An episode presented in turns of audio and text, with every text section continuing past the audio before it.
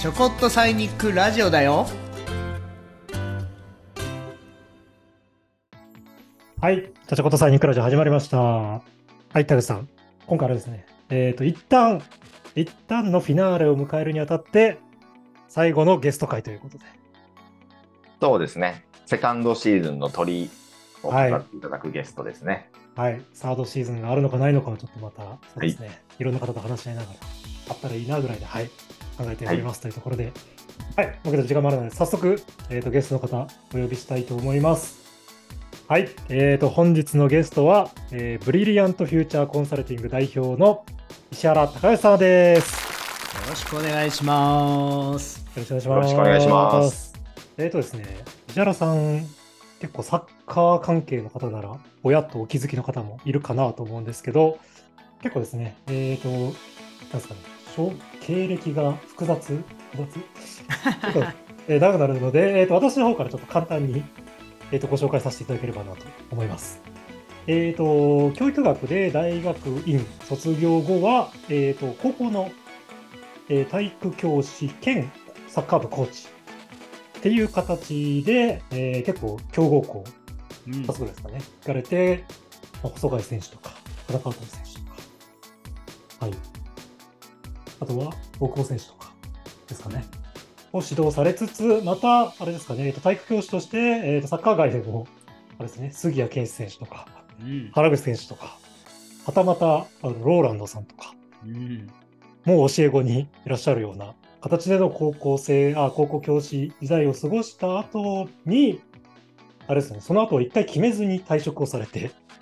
よくご存知で、はい。で、あれですね、ちょっとご縁で大学の教員になられて、女子サッカーで有名な、あの、アイナック神戸の今度監督に転身されて、当時誰も達成してなかった4冠を達成された。で、その後に、英語がその時できたわけでもないんですけど、アメリカに、アメリカのプロ女子サッカーチームのコーチとして、今度は行かれて、まあ、オーストラリアにも行かれて、で、また日本に戻られて、えっ、と、浦和レッズレディスの監督もやられてと。はい。結構サッカーの女子サッカーの監督をやられた後、今度は、あれですよね、近年はちょっと違う試みでということで、先ほどご紹介させていただいた、えっ、と、ブリリアントフューチャーコンサルティングという会社を立ち上げられて、結構企業の研修とか、うん。をやられてたり、あとは白田さんの理念に基づいたこうハッピーファーストスクールとか、ハッピーファーストカレッジなんかというこうオンラインサロンですかね、言ってみれば、のものも運営されてたり、えーあとは岡山県高梁市の未来戦略アドバイザねーもされて、先ほどあれですね、えっと、サッカーに戻ってきて、こ今度はちょっと若い世代ということで、湘南ベルマーレ U15 ガールズの監督も現在されているという、はい、このようなご経歴になっております。すごいですね。情報量が多い。情報量が多い 分かりにくい一個一個行きましょうなんてねはい。で、今回けど、この、そうですね、ちょこっとサイニックラジオにお呼びした経緯としては、ちょっと簡単に田口さんからご紹介いただいていいですか、はい。そうですね。あの、石原さんと私ちょっとお会いしたのが、あの、この春っていうんですかな、夏、あの、足、の湖のイベントで、たまたまちょっとご一緒してですね、その際に、ちょっとちょうど、この東條さんと一緒にやってる、ちょこっとサイニックラジオ、まあ、未来を考えるっていうテーマでですね、まあ、非常に石原さんのお話をする中でですね、まあ、一つ大きなところでは、このチームっていうのが、まあ、一人一人がやっぱり強みを発揮するためにあるっていうお話がですね、まあ、石原さん、まあ、著書も出されていますけれど、そのあたりがですね、非常にこの未来の働く、働き方からですね、この社会のあり方を考えていく、まあ、このちょっとポッドキャストの配信でね、とってもなんか一緒に話してみると、とてもなんかいい時間になるんじゃないかな。そんなことを思ってですね、今日ちょっとお声掛けさせてもらった。はい。簡単に言うとちょっとこんなところなんで、この後、その後いろいろ石原さんとお話しさせていきたいなと思ってます。ありがとうございますありがとうございます。こちらですね、先日我々8月末に、ロモロンさんのグループ会社のロモロン太陽さんうん。に行って、えっと、大分の別府にある、はい、そこでワークショップ、なんか1日かけでやってたんですけど、そこにもご参加いただいて。そうですね。はい、やっております。なので、だいぶ、今日収録オンラインですけど、この場自体はだいぶ温まってるというか、ホットな感じで 進めていけるんじゃないかと思ってます。ありがとうございます。あとよろしくお願いします。お願いします。ぜひ、くだらなくいきたいなと思っております。いやー、ほんとそうですね。ね、ゆるーく、ね、もうなんか、この3人の雑談に本質があるみたいな、ね、はい進められたらなと思っます。はい今日はよろしくお願いします。お願いします。お願いします。では、早速、早速、どうしよう、早速本題いきますか。うん、ぜひぜひ。あれですね、もう結構だから、あれですね、石原さんもかなりサイニック理論の、特に自立社会っうん、ていうのには、まあ、もうかなり、えーと、なんですかね、もうご自身が共感するところが多くてみたいなとうん、をいただいてて、ちょっとこの前お話あれでしたね。要するに、自立社会は来ないとわからない。うん、うん。言ってみれば、えーと、夏が来るって分かっていても、分からない人に分からない。あれ、何でしたっけ？どんな流れ？そうね。なんか、そう、この間ね、3人でこう、自立社会はいなんだろうみたいな話をね、させてもらってた時に、なんかね、田口さんがさっきこう、ちょこっとサイニックラジオでは未来を考えたいみたいなところを言ってて、で僕はなんかね、もともと、これがい僕の今が未来だったというかなんか僕の生き方が皆さんが言うねあの未来の生き方だみたいなことをおっしゃってもらうことが多くてでその中でこう僕が思ってたのがなんかこう自立社会一人一人がもっと活躍して生きやすいもうウェルビーイングの社会っていうのはねこれから来るなっていうことは分かってるんですけどじゃあなかなかそっちの社会に移らないというかうん。この資本主義社会的な唯物的な社会からじゃあなぜ皆さんが抜け出せない移っていけないかみたいな話をね あのさせてもらってた時になんかこう夏が来るのは分かってるけどまだ冬だみたいな、まあ、ちょっとこう2月3月であったかい日はまあるけどまだ寒いみたいな時にアロハシャツ着てるやつらはちょっとおかしいじゃないですか。ね、もう夏が来るからそう先駆けててもうアロハシャツ着てもう夏が楽しいんだって言ってる人たちがね一定数周りにはいてもでも実際外に出てみると気温はまだ寒くてうん。その中でしか生きられないというか、まあ、今で言うとこうビジネスの仕組みだったり会社の、ね、風土だったりがまだその未来志向になってないというか自立社会になってない中で生きていかなきゃいけない多くの方々にとってはそれを望んだとしても夏服に切り替えられないじゃないですけどみたいなことがあるんじゃないかなと。でその時にこう早く夏をね先取ってやることがいいのか少しずつこう移行していくのがいいのかはたまた冬を長引かせようと。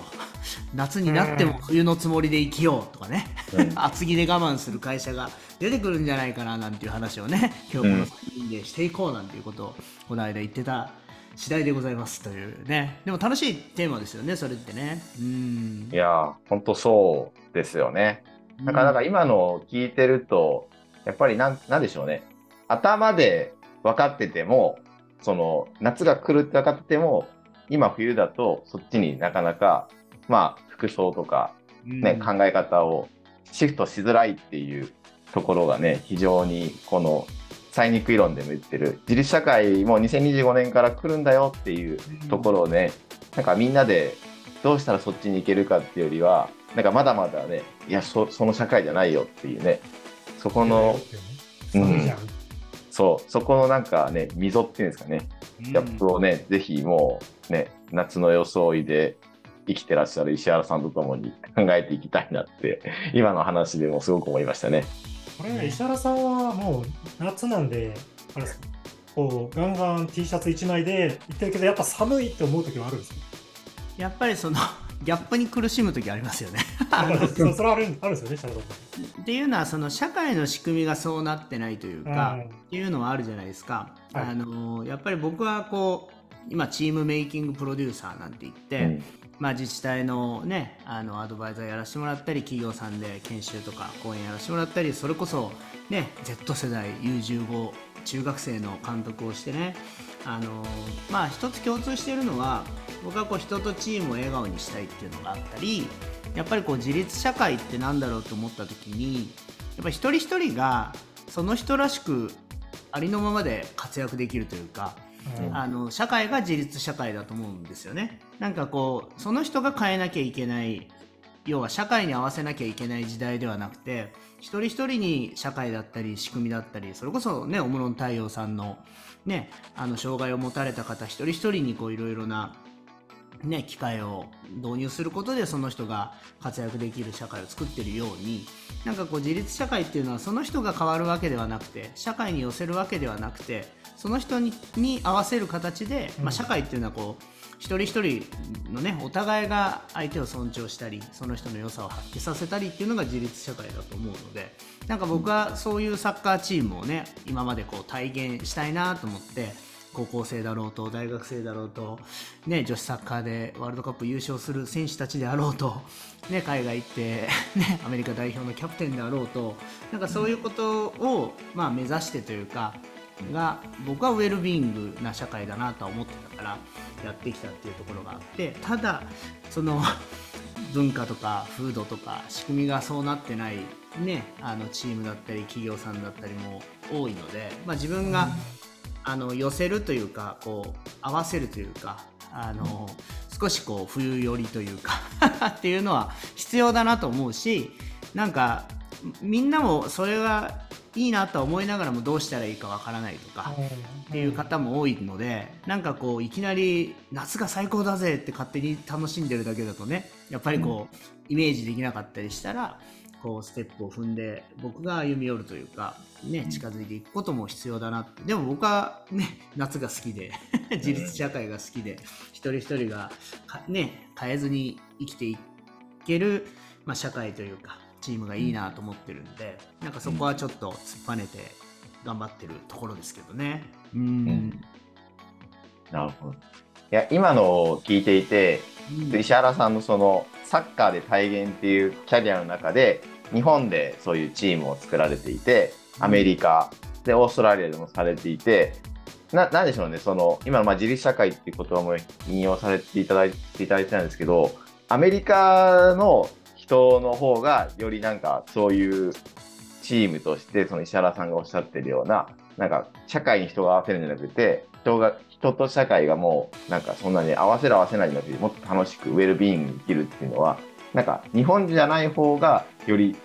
先になんか体現されそうだみたいな、そういう感覚って、そのあたりお持ちだったりしますか？めちゃくちゃいい質問じゃないですか。だからその要は集団主義個人主義みたいな考え方ってあるじゃないですか、うん。で日本はまあ世界的に言うとですよ。日本は集団主義で言うと中程度なんですよ。もっとタイとかうん中国とかねあの本当にもっとファミリーを大事にしたりとかこう民族を大事にする人たちが世界にはいるんで日本はどっちかっていうと個人主義集団主義はそのね指数でいうと真ん中なんですけど僕らはやっぱ欧米をいつも比較に出すのでやっぱり欧米のアングロサクソンの人たちに比べれば集団主義だっていうところはあるんですけど、まあ、その前提で言うと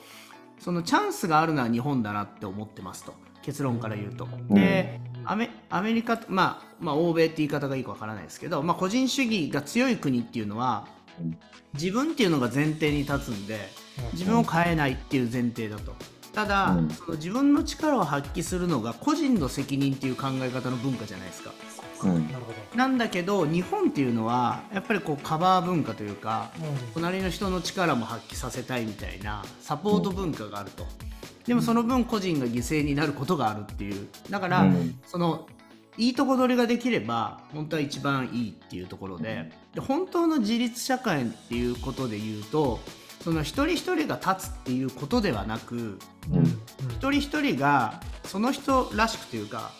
発揮させられるっていう社会が自立社会なんだと思うんですね。自立したチームというか、要はピッチャーやりたいって手を挙げてるけどうんキャッチャーがいなかったりファーストがいないと成り立たないんですよ自立社会って。ううんいうことで言うと必ず自立するためには仲間が必要だっていうことが大前提を忘れがちなんですよね。うん自立っていうと個人の責任だと思いがちじゃないですか。そうですね。なんだけど自立社会っていうのはその人の思いを叶えてあげられる仲間がいるから自立ができるっていうのが自立社会でだからそのピッチャーやりたいじゃあ壁に向かって投げとけようが叶えたい未来じゃないじゃないですかうん。キャッチャーがいてくれて守ってくれる子たちがいてでもキャッチャーやりたいやつがいてショートやりたいやつがいてセンターやりたいやつの9人が集まってうん自立社会なんですよねうん。だからその個人の責任に自立社会を置いちゃうとまたそれも違うっていうことで言うと、うんその日本的なこう周りを尊うというかうん。あの大切にする文化とその、ね、個人主義が強いというか欧米なんかのその個人に責任を持つとか自分を変えないみたいなところのミックスというかうん。いいとこ取りというかっていうのが、まあ、僕らが叶えたいおそらく自立社会だろうなと。ただここが自立って言っちゃうと個人の責任って捉えちゃうとうん。それは多分違う未来になっちゃうんですよね。結局自分が頑張って何でもできなきゃいけないになっちゃうのでうん。そうではなくて得意なこととか好きなこととかを生かし合える社会が自立社会という、い僕は思いでうんサッカーチームを作ってるしだから守備が苦手な子はうん守備が得意な選手と組み合わせればいいっていう考え方なんで。うん。ね、あのエクセルもワードもプレゼンテーションもできるってことはしなくてよくてうん。数字が強い人は数字言葉が強い人は言葉人に伝えるのが得意な人は伝えるっていう。うん。でもなんかビジネスパーソンって全部求められちゃうじゃないですか。そうですね。いやそうではなくて数字が強い人に数字を任せる。言葉にすることが得意な人にワードを任せる。ねあのプレゼンテーション人前で話すことが得意な人がパワーポイントを使うっていうイメージが自立社会だと思うんですよね。なんかあれですね、なんか、石原さんの本とかで、結局アメリカの選手って、なんか、こういう練習組まれても、私こういうの使わないんで、あのこの練習出ないですみたいな、普通に、普通に言ってくるみたいな。けどこれって、いいことでもあるけど、さっきの、けど、そこで、それは自分が、これやらないんで、それでもそういうことができないのは自分の責任だっていうのは全て、結びつきすぎてると、ちょっと、これはまた違うなっていう。その他人との協調みたいなのがどうしてもちょっと弱くなっちゃう。本当に一人一人が全部自己責任でやってる中で、まあ、チームになることもあれば結構逆の難しいバランスが作られちゃうこともあると思うんですよ。そうなんですよねだからその自立社会って言ってる以上社会って言葉を使うってことはつながりってことじゃないですか、うん、うん。でチームとか社会っていうことをみんなが言ってて自立社会っていうのを目指してるわけでだからその例えばよく言われるのが陸上でね、はいその一人一人はもうアメリカとかねそういう黒人系のチームはやっぱ一人一人のタイムで言ったら ダントツに4人が速いけど、うん。日本がオリンピックで銅メダルを取ったり入賞したりっていうのはタイム的に言ったらどう考えても無理なんだけどやっぱバトンの連携があるとか、うん。そういうこう日本人ってやっぱりこう連携っていうパフォーマンスが強いじゃないですか。うん本当に個人の強さだけで勝負するんだったらいろんなスポーツが個人の強さだけで勝つはずなのにそうではないってことで言うとやっぱりつながりとかお互いの力を発揮するっていうことがその豊かだったりハイパフォーマンスだったりってことにはねつながっていくっていう意味で言うとその自己主張とタコサポートというかタコね、うん。自分以外の人のその主張を受け入れて自分を譲ったりとか任せたりとかっていう関係性がないと本当の意味での自立社会は難しいんだろうなと。勝手に生きていくってことは簡単なんですよもう。うん。自分の時間に自分で勝手に生きていくってことは別にそれは今でもできる話で。そうではなくて、まあ、共生共存みたいうん。な社会を目指すんであれば必ずそのつながりとかうん。が入ってくるっていう。でもそれがないとウェルビーイングは絶対達成しないっていうジレンマになっていくっていうね。後半ウェルビーイングの話に またしたいなと思うんですけど。いやー。まあでも今の話を聞いてるとすごい日本っていうか日本人の気質にその自立社会をなんか育んでいける要素はあるけどそのなんかチューニングがすごく難しいのかな。だからサポート文化が行き過ぎるとなんかちょっと自分を出さずになんかそのね裏方に回るとかなんかやっぱり石原石原さんがおっしゃるように一人一人のなんか良さとか個性がうまく組み合わさるっていうそういうチームがどんどんいろんなところに出来上がってそれがなんか全体で見ると、ね、自立分散型の自立社会っていう、なんかそこへのなんかプロセスがなんかすごくなんか大切なんだなっていうのは聞いてて感じますね。うん。だから得意ではあると思うんですけどね日本はね。そういういや意味、ーそうですね。なんか、東條さんとよく話すんですけど、結構やっぱ、なんか、同質性が高いじゃないですか。結構なんか暗黙のなんか空気を読んで、あ、ここの場はこうなんだとか、振る舞い方をなんかみんながそれに習いになると、うん。なんか結構それが、なんかだんだんお互い自分で立つんじゃなくて、よちょっと寄りかかってもいいかっていう風な、そういう風になるとなんかどんどん本来持ってたものが、なんか失われていくっていうか、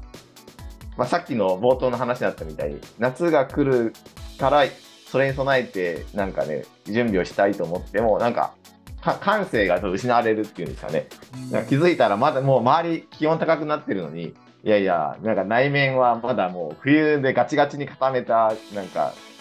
気候ですみたいな、そ そんな感じになるのかなって思うんですけどね。だからなんかあれですよね、その日本の場合だとやっぱその、すごくやっぱりその連携とかは意識しつつも、目指すものみたいなのが先に規定されてて、そうねそこに合う人材がいい人で、そうじゃない人はサポートに回るべきだみたいな、ちょっとその世界観になって、その個人のいいところを伸ばして、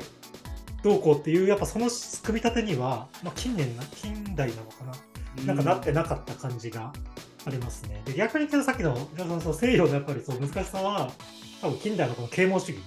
うんやっぱ人間は自分の努力によって文明を起こして何事でもできるはずだっていうのはやっぱちょっと今、これはこれで難しいバランスを起こしてる部分って多いじゃないですか、いろんな。特に資本主義あたりの話で。そうそう、そこがなんか一つ、さっきの話がすごくキーになるなってなんか聞いててうん思いましたね。いやだからこうサステナブルってことはよりこうプロセス思考になっていくっていううんうん世の中になると思うんですよね。でやっぱりこう物質的に貧し貧しかったというかね豊かにしていこうっていう時代はアウトプット型というかそのものを作ったり形にすることで豊かになっていくっていう時代からまあざっくり心の時代というかね豊かさみたいなところで言うと例えば何もなくてもこの3人で話してて幸せで1日が終わっていけば僕らは勝ち組じゃないですか。うん。アウトプットがなくてもですよ。はい、っていうそうですね。時代あのす感覚とこう何かで役に立って誰かを幸せにするっていうそうサービスだったりギフトだったっていうところの喜び豊かさも必ず同時にあって、まあ、その両立をしていくっていうのがこれからのフェーズだと思っていて。うん。そういう意味ではそのねやっぱ自立社会ってじゃあなんで自立社会なんだっていうと、まあ、今言われてるウェルビーイングというかじゃあウェルビーイングって何でかっていうとこうビーイングなんでありがたあり方の方じゃないですか。うん。うん。だからより良いあり方で生きていくっていうのがウェルビーイングでじゃあより良いあり方って何だって言った時にその言葉にした段階で well-doing になってしまうというか。その一人一人のカスタマイズっていうことが前提になっちゃうじ世界なんですよね。ウェルビーイングってことは。一人一人を許容するっていうその、なんだろうなそのカカスタマイズ思考っていうのがウェルビーイングなんでその、この会社のウェルビーイングはって言った瞬間に もう終わ終わっちゃってるというか、うん。うん。もうむもう難しくなるんですよ。なんでかというと、人を起点に考えてないんでその、うん、だからその一人一人がカスタマイズしていくっていうことを仕組みにするのが難しいから進まないんですねウェルビーイングって。だからお互いがあの人だからっていうその人間的な譲り合いみたいなところがキーになっていくのでそれをこう会社としてウェルビーイングをっていう仕組み化するともうその時点でウェルビーイングじゃないっていうこう残念な現象が起こっていくっていうことなのでそれこそやっぱりこうなんだろう一人一人がこうお互いをまあね理解し合うというか譲り合えるとか許せるというかなんかその一人一人を特別扱いっていうか、うん、だから特別扱いを良しとしないじゃないですか。うんうんなんか特に日本文化で例えばですよなシャインマスカットが一つしかなかったとするじゃないですか。はいで3人この3人ね田口石原東條にシャインマスカットが1個しかなくて多くの学校とか企業とかが1人しか食べられないなら3人とも食べるのやめようって言っちゃうわけですよ。ね、うんかけっこもそうだしきあのそれはアンフェアって呼んじゃうんですよね。うん。なんだけど僕からすると3人のうち誰かだけでもハッピーだったらいいじゃないかっていう、うんうん。田口さんだけでも食べてよっていうのがウェルビーイングの社会なんですよ。なるほど。うん。だから僕らは学校教育でもうみだからみんなでやめとこうみたいになっちゃうじゃないですか、うん。なる。なる。うん、でそれって良かったねっていう社会じゃないんですよね。そうっすその自己犠牲型なだってオポチュニティっていうか機会はあるのにあの子が手に入らないんだったらみんなやめとこうになっちゃうんですよ。でもそうじゃなくてそれは今回はじゃあ田口さんに食べてもらおう。でも次回ね巨峰が現れたら 今度東條さんが食べてよって言って、で僕は、まあ、カレーライスとかね。でもいいわけで、いやあれですよね。なんか、お互いでどれだけシャインマスカット好きか聞いて、一番本当に好きそうな人に食べてもらったら、それは嬉しいですよね。食べれなかったら。だからそのフェア文化？じゃあなんかこうみんな我慢してるんだから私も我慢しようみたいなことは、まあ美美徳としては OK だけどそうなってくると自立社会って難しくて。うん。今日はあの、ね、企業の中でもそうだし地域の中でも社会でも仲間でもコミュニティでもやっぱりその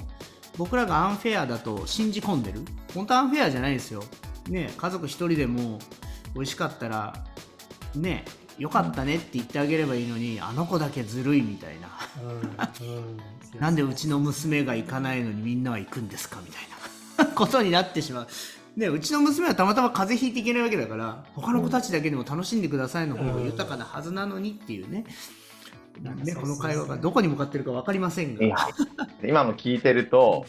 な、なんでしょうね、その、その、シャインマスカットの話もありましたけど、なんか、関係性をその場その場で、なんか、生産できない、できた方がいいみたいな思考になりがちなのかなって。要は、さっき最初に誰かが、その最初の一粒のブドウをもらったら、それを覚えておけば次あなたみたいな、そういういうなんか、しっかりじゃないんですけど、なんかそういうものがあることで、なんか回っていってたものが、なんか今だと、みんなに渡らないなら一旦やめとこうとか、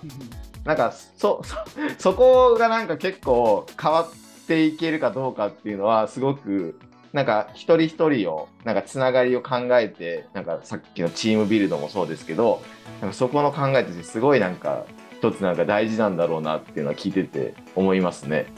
うん。さっきのがやっぱり、そうシャインマスカットの例だけど、やっぱりなんか企業での不満って結構そういうこと多いなみたいな、そのマイナス面の方を気にするがために自利品になって、そこから逸脱するやつを責めるみたいな。そうそうそう方に行きがちだし、まあ、特になんですかね、まあ、ちょっと積極的な話だけど、まあ働き方改革とかも、本当はめちゃくちゃ働きたい人もいるけども、えー、と働きすぎて体を壊す人っていうかその、その例とか、まあ、なんかいろんなことが相まって、そのリスクが低い、低い、低い方にうん抑えてビシッて決めちゃうみたいな。それ的に全然一人一人のその時の状況とか個人の心に全く寄り添ってないうん結構やっぱなんか管理が楽というかリスクが低い方に行きやすくなっちゃうみたいなのがなんか起きてるんだろうなっていうのを改めてそうだね。基準、基準がどこに合わせるかっていうところが、北条さんの話にあるように、なんか気づいたらみみんなですごい下の方でやってたみたいなうん、ケースもね、ありますよね。だからなんかあれですよねそのこれ多分工業社会うんの煽りであのなんかその学校の発達うんでなんか元々の学校ってなんか今でいうちょっと未来型の子供たちが自分で勉強して分かんないところを先生に聞いたりするうん。形から始まってるんですよね。うん。なんですけど、その後それじゃコストが高いって言って、えっ、と、あれなんですよね、工場のオーナーたちが実はお金を出して、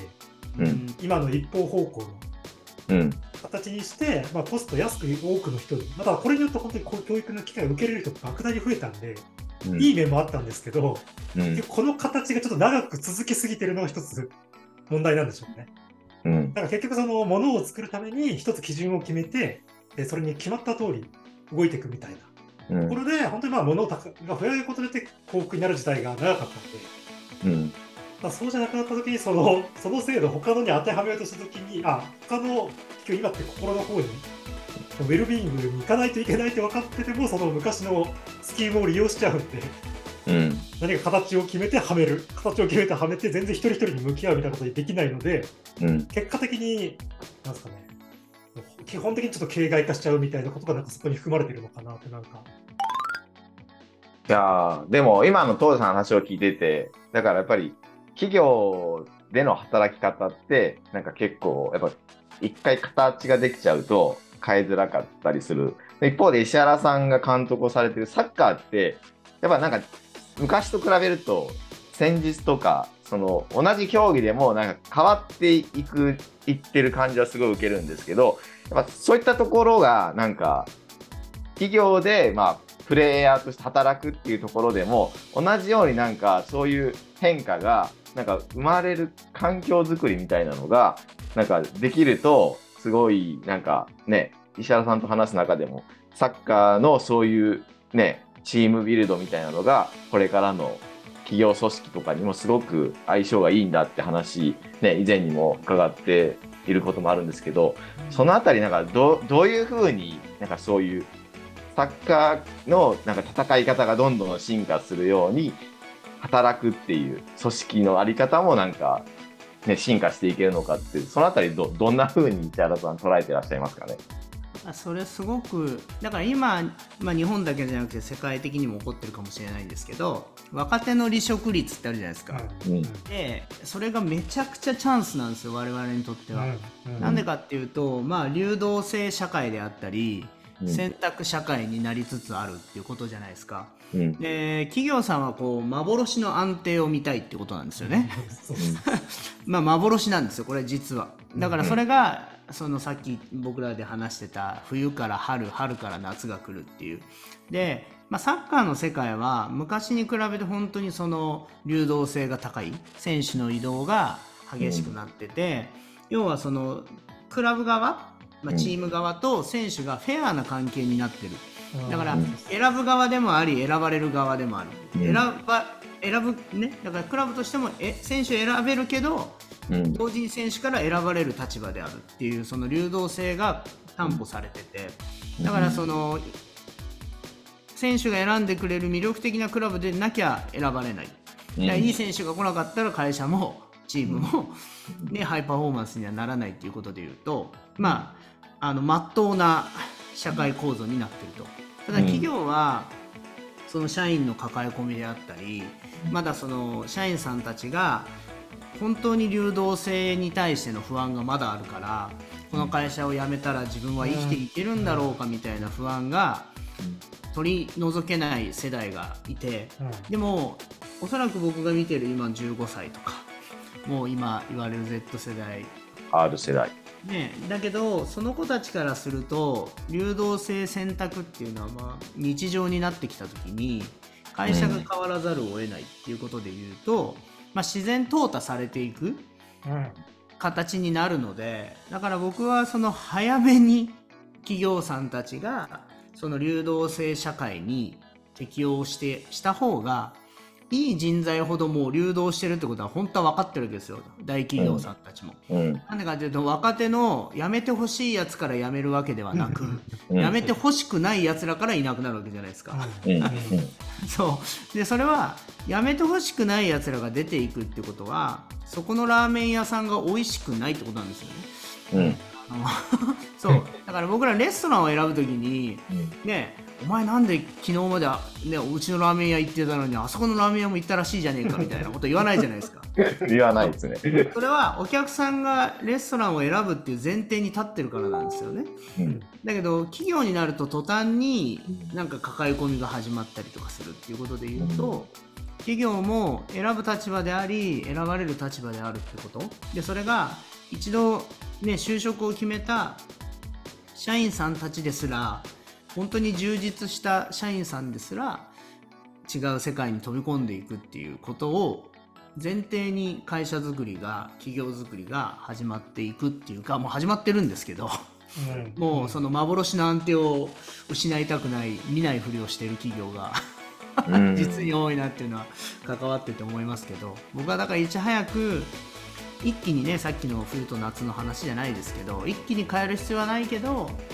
先取って夏服を用意しといた方がいいんじゃないかなっていう気はもう社員に冬服頑張って着させてね暑暑暑がったやつはもういなくなるっていう。耐えれるやつだけ残っていくみたいなことがあるんじゃないかなどうですかお話聞いてね。うん。いや、でも、やっぱ全サッカーの前提にはやっぱり流動性があって、そのねそれを選手とチーム球団がフェアな関係っていうで多分企業はまあ石原さんの話にあるように結構やっぱり人を取ってなんか人材育成をして気づくとなんか抱え込む。あと入ってきた人たちもなんかあまり流動性前提にそうやってなんか就職してなかったりするとなんかその人材育成の間に企業にいる間に結構組織にちょっとよ依存するみたいななんか変化が流動性って本当はいいことなのにそれがなんか変化イコールちょっとリスクじゃないか恐れみたいな。うん。なんかどんどん変換されていってる感じはなんか聞いててそのサッカーとなんか企業組織の違いみたいなのなんか感じますね。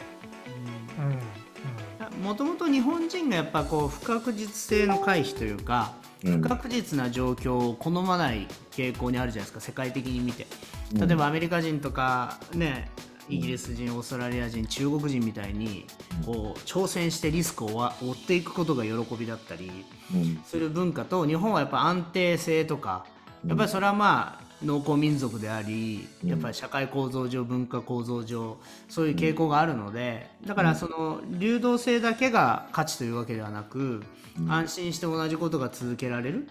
次の日も来年も自分の強みが活かせるっていう場所は当然強みなんですよね。だからそのね今までの日本企業が明日もあなたは安心して働く働けますよっていうことを担保してあげるってことは間違いなく一つの魅力だし一つの価値なのでだから全部が全部流動的になるってことではないんですけどと特に国民性がそうなのでただその挑戦したい人たちも世の中にいるっていうこととの、そのイノベーションとオペレーションって言い方がいいかわからないけどなんかそこをこう両立する形がダイバーダイバーシティでアンドインクルージョンだしなんかそういうこうサステナブルな社会というか多様な社会だなっていうのは思うのでなんかそこには挑戦したいなと思いますけどね。そうですね。なんか最近思うのは、最なんか今ぐらいのトレンドだと、なんか出戻りが多い会社とかっていい会社なんだろうなってすごいそうねそうね。思いますね。出てくる人も、もうそういうことやっぱその出てくるのもそんなに強くは抑えないので、うんけど結構戻ってくるときにすごく自然に戻れるように。うんで、まあ、また出てったりみたいなの別にいいよみたいな。うんうんなんかここの今スタンスに立ててるだけですごい日本にとっては優位なうん。ポジションに移行してて、後のわこのせ後に来る若い世代のぐっとした価値観の中でめちゃくちゃ勝ち組になるんじゃないかなとかうん。思ったりしますね。ただどうしても僕とかが今37、うん。あのリーマンショック翌年入社とかの年なんですけど、ただ初め銀行員だったんで、僕ぐらいのだけどあれですね、やっぱね、あのもうずっと銀行にいるとちょっと、あやっぱ怖いってまだ思ってる人めちゃくちゃ多いですね。いやそうそうそうそう。やっぱここといいけど、今の多分20代ってもう結構感覚が、僕らと多分50代、60代とかそんなに変わんなくて、うんこの今の30代後半と20代前半は多分全然違う人になってるなって感覚が来るので、まあ、まさに本当サイニック量の、あの、なんかここからの流れがえらい速くなるのはその通りなんだろうなって感じはたまに受けるんですけど。なるほどね。でも確かにね、まあ特に石原さんとかね、今15歳、ね、以下のチーム、ね、監督されてるので、その辺の世代でやっぱ今おっしゃったように、ね、流動していくのが普通にね、当たり前というか、それこそがフェアな関係で自分がやりたい方に進めるっていうのは、すごく大事なことですもんね。まあ、情報にアクセスできる世代なんでうん。あのまあい逆に悩みも多いし、あの情報過多っていうことでの彼女たち彼らの悩みはね当然ある、うんはあるんですけど、まあ、その出戻りのね話で言うとやっぱりその向上心だと思うんですよねだから、より良い社会を見てみたいとか自分を試したいって思って、うん。ね、大谷君がずっと日本日ハムにいないわけじゃないですか。そうですね。それは寂しいですね。そう。でであね、日ハムがああやってこう行っといでって言えば多分大谷君は帰る時は日ハムに戻ってくるわけだし逆に言うとあね日本ハムファイターズはそういうチームだったら自分も世界に挑戦できるかもっていう、ね、優秀な若手がまた入ってくれるかもしれないし、うん。それがいい循環だと思うし、うん。でやっぱりこうまあ、これからその自分らしくいられる場所だったり自分が成長できる、うん。まあ、場所って言い,、ま、言い方したけど企業会社が選ばれていくじゃないですかやっぱり。わざわざその我慢対効果っていうか。ね、あの我慢に対してお金がもらえるっていう会社を選びにくくはなるし、そのやっぱ情報社会ってことはスパンが短いんですよね。あの、うん。あの若い子たちのその物事に対する今思考というか、うん。3年後5年後ね銀行で10年我慢したらここだぞって言われることがうん。10年みたいな、そういや無理だしみたいな。僕らだと老人の頃に見た世界ですね。そう無理だし。もうもう1年も無理だしみたいな、ね、感じあるんで。なんかその今思考にも叶えてあげるというか、うん。うん。なんかっていうのはなんかすごく逆に僕はシンプルだなとは思ってるんだけどなんかねより良い社会じゃないですかその方が。みんなが選べてみんなが居場所が、ね、長く働くことが悪ではなく、うん。ねその選択し続けてる状態。うん。今年も来年もまたお世話になりたいです。いいうん会社だから来年も今年もっていうこううん。選択がちゃんと自分で選んでる状態が続いていく社会がすごくウェルビーイングだなみたいなもう惰性でとか、もう他で働けないからっていうエネルギーではなく、今年もここでお世話になりたいですっていう社員が多い方がいい会社ってそうですよね。うん結果離職流動性が許されてるけど離職率が低いというか、みんながその会社で働きたいと思ってるっていう会社がいい会社だと思うんで、うんサッカーチームもね、うん、挑戦する子は出ていくけど残りたいっていう選手も多いみたいうん。社会だなとは思いますけどね。あー。でも今のを聞いてるとやっぱりそういうねスポーツのチームにしても働く場にしてもななんでしょうやっぱ向上心を個人の持ってる向上心を叶える場でうん。あり続けるっていうことが、さっきの東條さんが言ったように出戻りがあるのも多分出ていったけどまた次その自分の向上心を叶えれる場として戻った先があるっていう、まあ、そういうね人の循環を生みながらそういう場を機会をずっと提供できてるっていう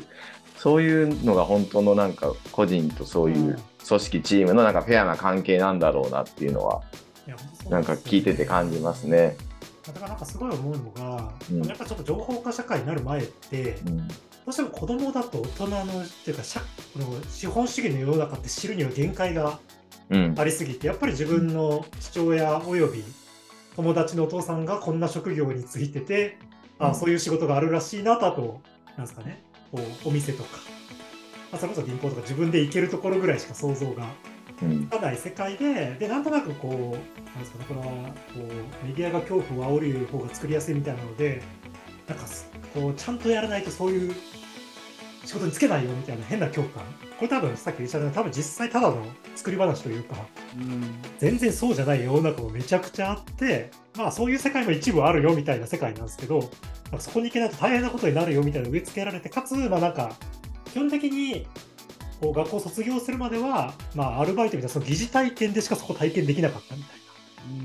ので行くとやっぱなんかせっかくそこまで頑張ったんだったらそこ行ってしかもまだ流動性が低かったらやっぱ自分が取ったポジションを守りたいみたいな意向ってどうしても強くなったかなと思ってて。なんか最近僕知り合いの方がうん。お子さんが中学生でなんか YouTube ちょっと頑張っててしかもちゃんとめちゃくちゃマーケティング思考を身につけながらちょっとこう、ゲーム作ってそれ YouTube で流して儲けてお母さんにあの誕生日にケーキ買ってあげたらしいんです。よすごっ。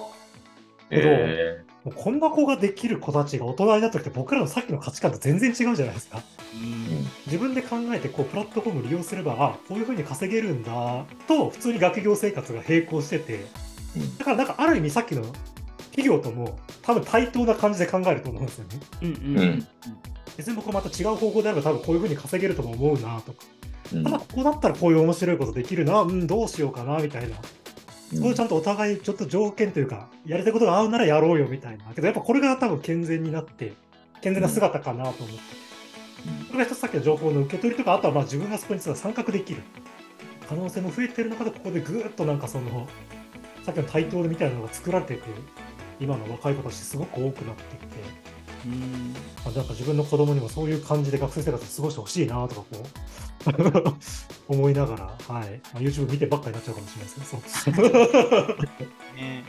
だからその、まあ、対等だっていうことというかフェアだっていうことだからそれが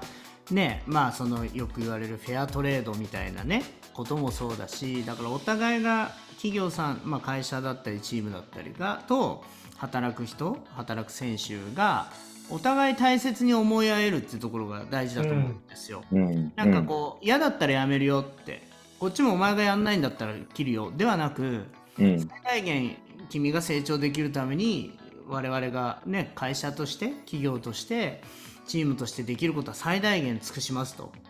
でちあの個人の方も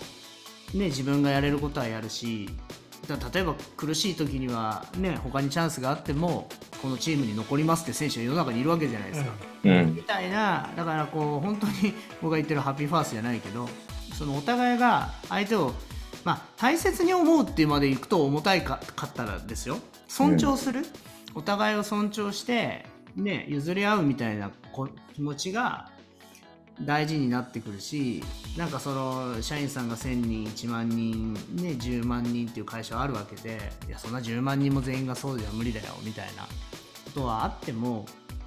やっぱりその会社の風土ってあってねやっぱり京セラに入る人たちは京セラだしユニクロに入る人たちはユニクロっぽい人たちだしトヨタに入る人たちはやっぱトヨタっぽいんですよやっぱり、うん。みたいなことがあるようにやっぱりそのお店の看板というか風土は背負っていけばいいなっていうのもあるのでなんか今言ってたね子供たちがそのフェアな立場として選んでいけるっていうのは当然ねあの価値があることだし逆にその企業がその一人一人の思いとか夢とか好きとか得意とかを叶えてあげるってことの場になるんだろうなとは思いますけどね。うん